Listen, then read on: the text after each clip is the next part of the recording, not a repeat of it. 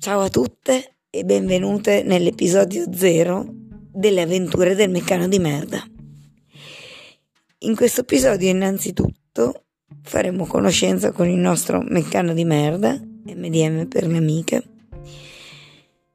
e inizieremo a capire chi è, cosa fa, come si relaziona al mondo esterno e eh, naturalmente perché meccano di merda.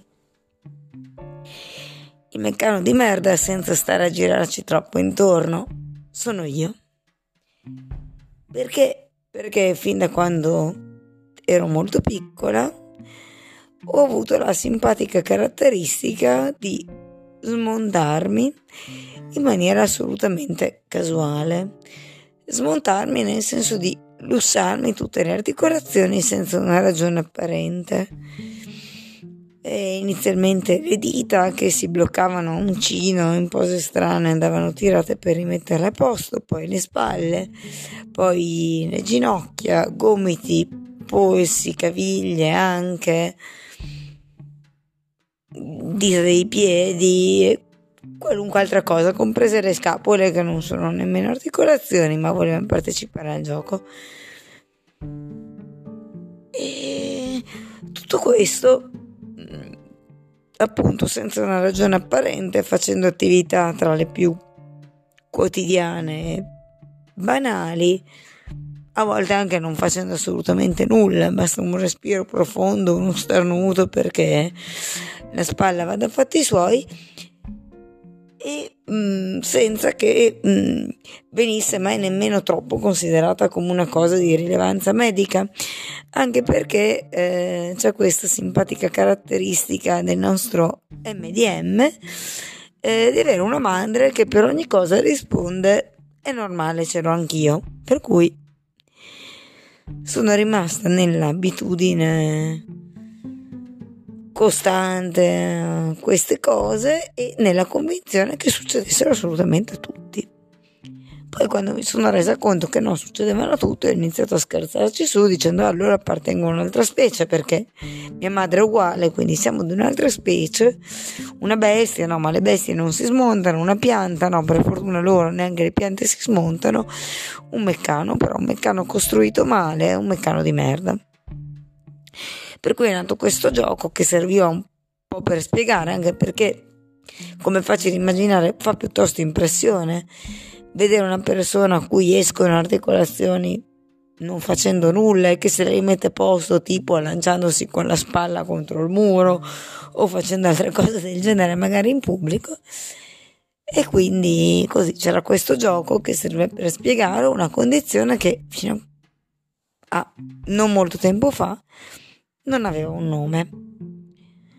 Alla tenera età di 37 anni il nostro MDM viene finalmente diagnosticato con la sindrome di Ehlers-Danlos che mh, di per sé non vuol dire molto, nel senso che eh, è una malattia genetica del collagene e quindi mh, investe tutto ossa, cartilagini, tendini, organi interni, pelle, qualunque cosa, però ne esistono 13 tipi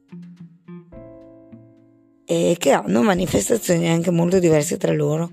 E il nostro MDM non ha una diagnosi genetica ma solo una diagnosi clinica perché non ha potuto fare i test essendo stato come il resto del mondo fagocitato della pandemia di Covid. Tutto questo è successo circa un annetto fa, un po' più di un anno fa, un anno e mezzo. E quindi eh, adesso ho quasi 38 anni, posso dire che malattia ho, però sono comunque affezionata all'appellativo MDM, meccano di merda. E insomma mi sembra un buon modo per presentarmi. Naturalmente eh, nel tempo non è che sia rimasta una cosa che faceva solo ridere perché facevo cose strane, ho aggiunto pezzi per tenermi insieme, quindi sempre più meccano perché ancora viti, tasselli, placche, ovviamente non le aggiungevo io, le aggiungeva il chirurgo. E pezzi esterni tutori, busto, carrozzina, deambulatore, qualunque cosa.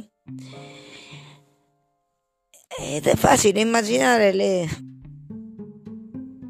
avventure del nostro MDM quando si tratta di fare qualunque cosa, da farsi il letto, prendere qualcosa da uno scaffale un po' in alto al supermercato. E naturalmente le implicazioni insomma in camera da letto in momenti di intimità. E, um, intanto presentiamo brevemente anche alcuni personaggi che interagiranno abitualmente nei nostri episodi con il meccano di merda, altri li presenteremo man mano. Allora, i primi due sono ovviamente di diritto i conviventi dell'MDM, cioè il maniaco del campetto, cane di 13 anni, di cui sono assolutamente convinta che abbia avuto una grossissima fortuna essere un cane e non un umano perché avrebbe preso un sacco di botte essendo assolutamente un molestatore seriale. E il cane numero due, la cinghiala.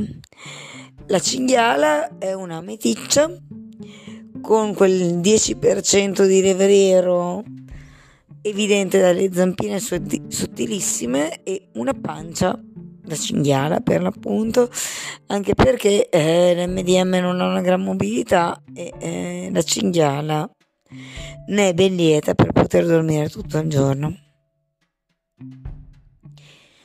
Nei prossimi episodi man mano presenteremo gli altri personaggi con cui si relaziona il nostro MDM e vi lascio con alcune note di linguaggio. Allora, dopo questo oscillare poco coerente tra la prima e la terza persona, l'MDM parlerà sempre in terza persona come Cesare, perché d'altra parte è come sminuire le sue imprese per esistere nel mondo esterno. E userà sempre, come ha già fatto, l'inclusivo femminile D'altra parte è stato inclusivo maschile per anni, lo è nella maggior parte dei contesti, quindi le persone che non si rivedono nei pronomi lei, le, eh, pazienza, sopporteranno, credo di buon grado, perché insomma è facilmente comprensibile. E comunque sottointenderà sempre persone, per cui tutte, eh, tutte le persone, eh, ciao a tutte, ciao a tutte le persone. E per l'appunto ciao a tutte e a risentirci al prossimo episodio.